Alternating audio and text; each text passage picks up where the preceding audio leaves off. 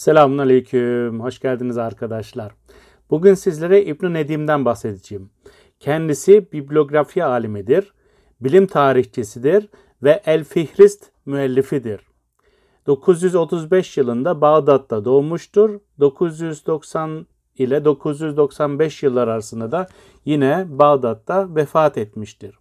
Hocaları arasında Ebu Süleyman Esicistani ve Yahya bin Adi gelmektedir. Ekol mensubiyeti muteziledir.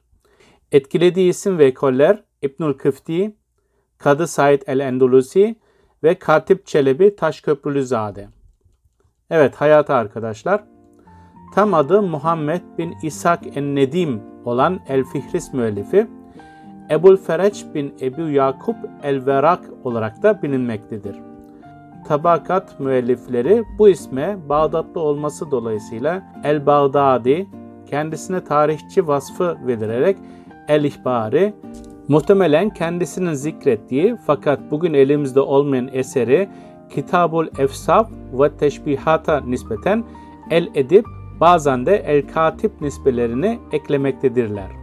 Kaynaklarda İbn Nedim'in tam olarak hangi tarihte doğduğu hakkında hemen hiçbir bilgi yok gibidir.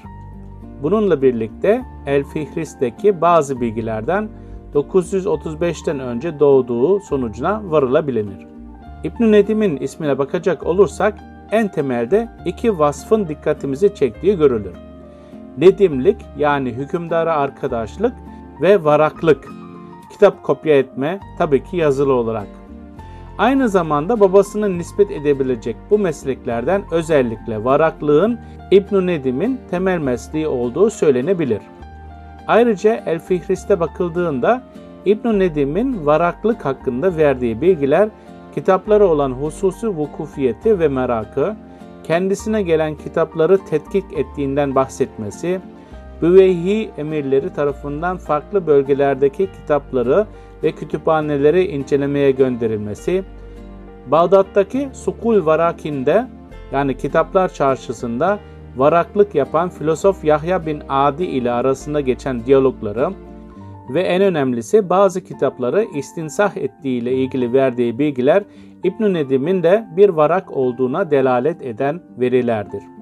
Sem'ani'nin kitap istinsah eden, kağıt ve kitap satan manalarına geldiğini söylediği, İbn Haldun'un ise kitap ciltleyen, tasih eden ve neşreden şeklinde tanımladığı varaklık 10. asır Bağdat'ında birçok alimin mesleği haline gelmişti. Bunlar arasında Yahya bin Adi, Ebu Said Es-Sirafi ve Ebu Hayyan Et-Tevhidi gibi filozof, dilci ve edipler de bulunmaktaydı. İbn Nedim'in ilişkili olduğu çevreyi belirlemeye çalışırken karşımıza çıkan en önemli özellik bu çevrenin daha çok akli ilimlerle iştikal eden bir alimler topluluğu olduğudur. Bu topluluğun iki ismin çevresinde oluştuğu anlaşılmaktadır. Ebu Süleyman Esicistani el-Mantiki 1001 yılında vefat etmiştir ve Yahya bin Adi 974'te vefat etmiştir.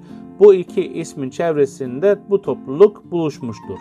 İbn Nedim'in Esicistani'yi zikrederken isminin başına şeyhuna yani şeyhimiz nitelemesini eklemekte ve kendisiyle olan yakın ilişkisinde açığa vurmaktadır. Yahya bin Adi ise hem İbn Nedim'in meslektaşı yani varak hem de çevresinde çeşitli filozof, alim ve mütercimlerin toplandığı ve kendisinden ders aldıkları bir filozoftur. İbn Nedim ondan zamanın yegane ve biricik alimi diyerek bahsetmektedir. El Fihrist'teki tasnife ve onun kaynaklarına bakıldığında da bu eserde akli ilimlerin ön planda olduğu görülür. Zaten El Fihrist'in ilk şekli 4. makaleden 6. makaleye kadar olan bir Ulumul Evail yani antik bilimler, 2. Fal, büyü, sihir ve hikaye, 3. Dinler tarihi ve 4. Kimya bilimlerini kapsayacak şekilde düzenlenmiştir. Buna göre nakli ilimlere dair olan diğer bölümlerin çok kısa bir süre sonra bu ilk dört bölüme eklenmiş olduğu söylenebilir. İbn Nedim'in antik Helenistik birikime ve akli ilimlere olan ilgisi sonraki dönem tabakat müelliflerinden İbnül Kıfti'yi İbn Nedim hakkında şu satırları yazmaya yöneltmiştir. kadim bilimler hakkında oldukça fazla araştırma yapıyor ve onlarla ilgileniyordu. Kitap toplamaya ve hem onlara ve hem de musannifleri ile ilgili bilgileri vermeye hevesliydi. Ayrıca eski yazı biçimlerini, klasik alfabeleri de iyi biliyordu. İbn Nedim hem Efihris'ten ve hem de tabakat yazıların söylediklerinden çıkartabildiğimiz kadarıyla mütteziliydi ve Şii tamayülleri vardı. El Fihris'teki bazı bilgiler de İbn Nedim'in Şii ve mütezile olduğu düşüncesini doğrulur niteliktedir. Öncelikle demin de ifade edildiği üzere İbn Nedim ehli sünnet ulemasını Haşeviye eşarileri mücbire olarak nitelemekte, Şiileri hassi üst tabakadan, diğer kimseleri ise ammi orta veya alt tabakalardan olarak adlandırmaktadır. Ayrıca o İmam Şafii de Şiilik temayülü bulunduğunu iddia etmekte. Hazreti Ali için oldukça sık bir biçimde övgü ifadeleri kullanırken onun karşısında bulunan sahabiler için bunları esirgemektedir. Ayrıca tarihçi El-Vakidi'nin Şii olduğunu ifade ederken mezhebi ile ilgili değerlendirmelerde de bulunmakta ve tuttuğu yolun iyiliğinden bahsetmektedir. Tabakat yazarlarının çoğu İbn Nedim'in vefatının 990 tarihi ile 995 tarihi arasında gerçekleştiğini söylemektedirler. Evet, öğretisi arkadaşlar. Bilim tarihi olarak El Fihrist. İbn Nedim 10. yüzyıl Bağdat'ında yaşamış bir bilim tarihçisidir. Arapça literatür tarihi açısından özel bir yere sahip olan 10. asır mevcut müdevvenat üzerine gelişen yoğun bir ansiklopedik telif çabasına şahit olmuştur. Bunun bir nedeni tedvin, tasnif ve tedvip süreçleri neticesinde ortaya konulan birikimi kategorize etme ve bir araya getirme ihtiyacıydı. El Fihris bu çabaların bir devamı olarak gözükür ve mevcut müdevvenatı başka dillerden Arapçaya tercüme edilmiş literatürü de içerecek şekilde kapsamlı olarak tasnif eder. İbn Nedim'in ulema ve El Fihrist fi Ahbarul Ulema olarak adlandırdığı sonraki tabakat müelliflerinde Fihristul Ulema, Fevzul Ulum, El Fihrist fi Ahbaril Udaba ve Fihrus Ulum adlarıyla niteledikleri El Fihrist İbn Nedim tarafından şu şekilde tanıtılır. Bu Arap ve Acem yani Arap olmayan bütün milletlerin Arap dilinde bulunan kitaplarının fihristidir.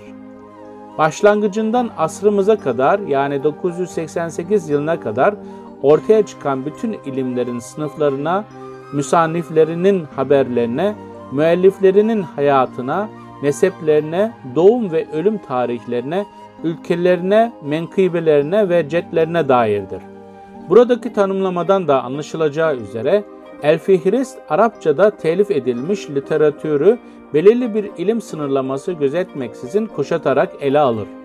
El-Fihrist'in telif edildiği dönem ilim dallarının farklılaşarak kendi metodolojilerini kurmaları ve geliştirmelerinin sonrasında daha çok yazılı malzeme üzerine yapılan çalışmaların doğurduğu özgün okullar ve ilmi hayatın gelişmişliği ile tebarüz etmektedir. Bu asırdan hemen önce ilimlerin tedvini gerçekleştirilmiş, kısa bir zaman sonra da bu ilimler konu ve metotlarına göre müstakil hale gelerek kendilerine özgü yapılarını kazanmaya başlamışlardı. Fakat bu süreç belirli bilgi alanlarının oluşmasıyla sınırlı kalmamış, bu bilgi alanları da kendi içlerinde sistematik bir biçimde ele alınarak çeşitli açılardan bölümlere ayrılmışlardır. Yani tasnif ve tedvip edilmişlerdir. Bahsi konu olan ilim dallarının gelişmesiyle birlikte telif hareketi de hızlanmış, Müslümanlar hem karşılaştıkları yeni problemlere cevap bulabilmek ve hem de yazılı malzemeyi tasnif edip sistemleştirmek için oldukça yoğun bir çaba harcamışlardır. Ayrıca ilişkiye girilen komşu medeniyet havzalarından tercüme edilen birikim işlenerek daha çok akli ilimlere dair göz kamaştırıcı bir literatür ortaya konulmuştur. Bütün bunlarla birlikte İslam coğrafyasında kütüphaneler büyük bir gelişme göstermiş, neredeyse her şehirde on binlerce ve hatta bazı kaynaklardaki bilgilere göre yüz binlerce ciltli kapasiteleri olan kitap evleri kurulmuştur. Bu dönemde Bağdat'ın en büyük kütüphanesi İbn Nedim'in de zaman zaman gidip incelediğini söylediği Şerafuddin Devle'nin kurdurduğu kütüphane ile Hizanetül Hikme adlı ile bilinen kütüphanedir. Şüphesiz bu kütüphanelerdeki müellifatın işaret ettiği ilmi birikimin ele alınarak tasnif edilmesi, dahası bu müellefatın geniş bir dökümünün yapılması gerekiyordu. Bu daha önce çok fazla şümul olmasa da bazı alimler tarafından yapılmıştı. Örneğin felasifeden Kindi gibi bazıları Yunan filozoflarının eserlerinin listesini çıkarıyor. Bazen de Huneyn bin İshak ve İshak bin Huneyn gibi kimi mütercimler bir tür felsefe tarihi yazımına girişiyor. Ebu Said es-Sirafi, Ebul Kasım el-Hicazi, Ahmet bin Haris el-Hazaz, Yakubi, Ebul Fereç el-İsfahani, Ebu Tayyip eş-Şafii, Ebul Feth en-Nahvi gibi bazı alimler de müstakil ilimler merkezinde bu çabaya katkıda bulunmaya çalışıyorlardı. Bununla birlikte El Fihris söz konusu eserlerden klasik İslam literatür tarihini bütün birikimiyle birlikte ilk defa tedvin eden eser olma niteliğiyle ayrılır.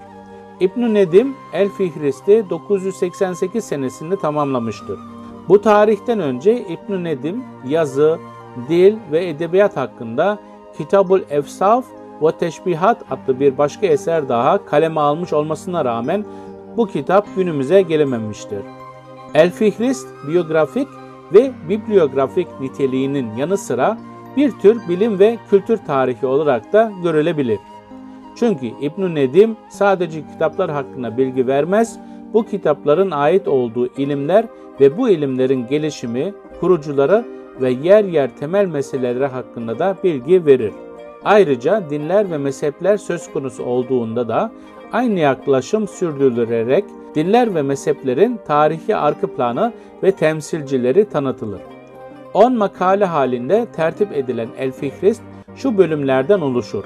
1. Yazı, kutsal kitaplar ve Kur'an ilimleri. 2. Nahif ve dil ilimleri. 3. Tarih.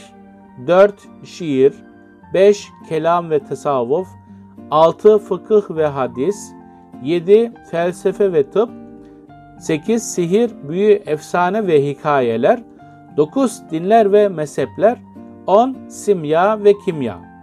El Fihrist'te görülen tasnifin ele verdiği sistematik yaklaşım konulara göre düzenlenmiş bir eserle karşı karşıya olduğumuzu göstermektedir.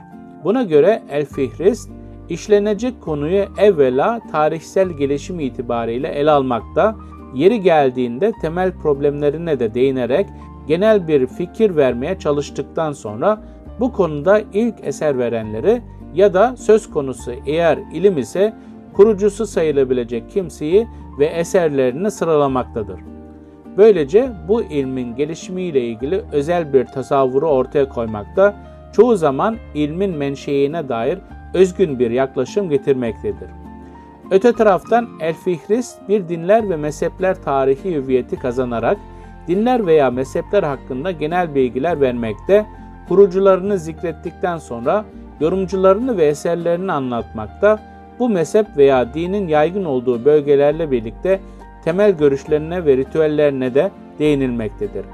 Pratik bilimler söz konusu olduğunda onların adetleri ve özelliklerine yer verilmektedir. Mesele kişi ve eserlere intikal ettiğinde ise önce müellifin ismi verilmekte, varsa künyesi zikredildikten sonra doğum ve ölüm tarihleri belirlenmektedir. İlginçtir. İbn Nedim bir sürü kişiyi El Fihrisi'nde anlatmıştır. Ne zaman, nerede doğduğunu yazmıştır. Ama kendisinin doğum ve ölüm tarihini biz tam net olarak bilmemekteyiz. Demek ki kendinin doğumuyla alakalı bilgileri kendi kitabında bulamıyoruz. Bu noktadan sonra İbn Nedim bazen konu edinilen müellifle ilgili kişisel değerlendirmelerde bulunmakta, kendisiyle görüşmüşse veya aynı asırda yaşıyorlarsa buna değinerek aralarında geçen olaylardan bahsedebilmektedir. Bu değerlendirmelerden sonra genellikle kitap isimleri verilmekte, nadiren muhtevalarına değinilerek bazen eserler hakkında sayfa, nitelik ve diğer özellikleriyle ilgili değerlendirmelerde bulunmakta. Eserin yazım tarihiyle ilgili bilgi varsa onlar da aktarılmaktadır. Evet, öne çıkan eserleri El Fihrist ve Kitabul Efsaf ve Teşbihattır. Evet arkadaşlar, bugün sizlere İbn Nedim'i tanıttık. Kendisi bibliografi alemi, bilim tarihçisi ve El Fihrist'in müellifidir. Önümüzdeki bölümde Eşari kelamcısı ve Maliki fakihi olan Bakilani'yi daha yakından tanıma fırsatı bulacağız inşallah. Bir sonraki bölümümüzde tekrar görüşmek dileğiyle Allah'a emanet olun. Selam ve dua ile.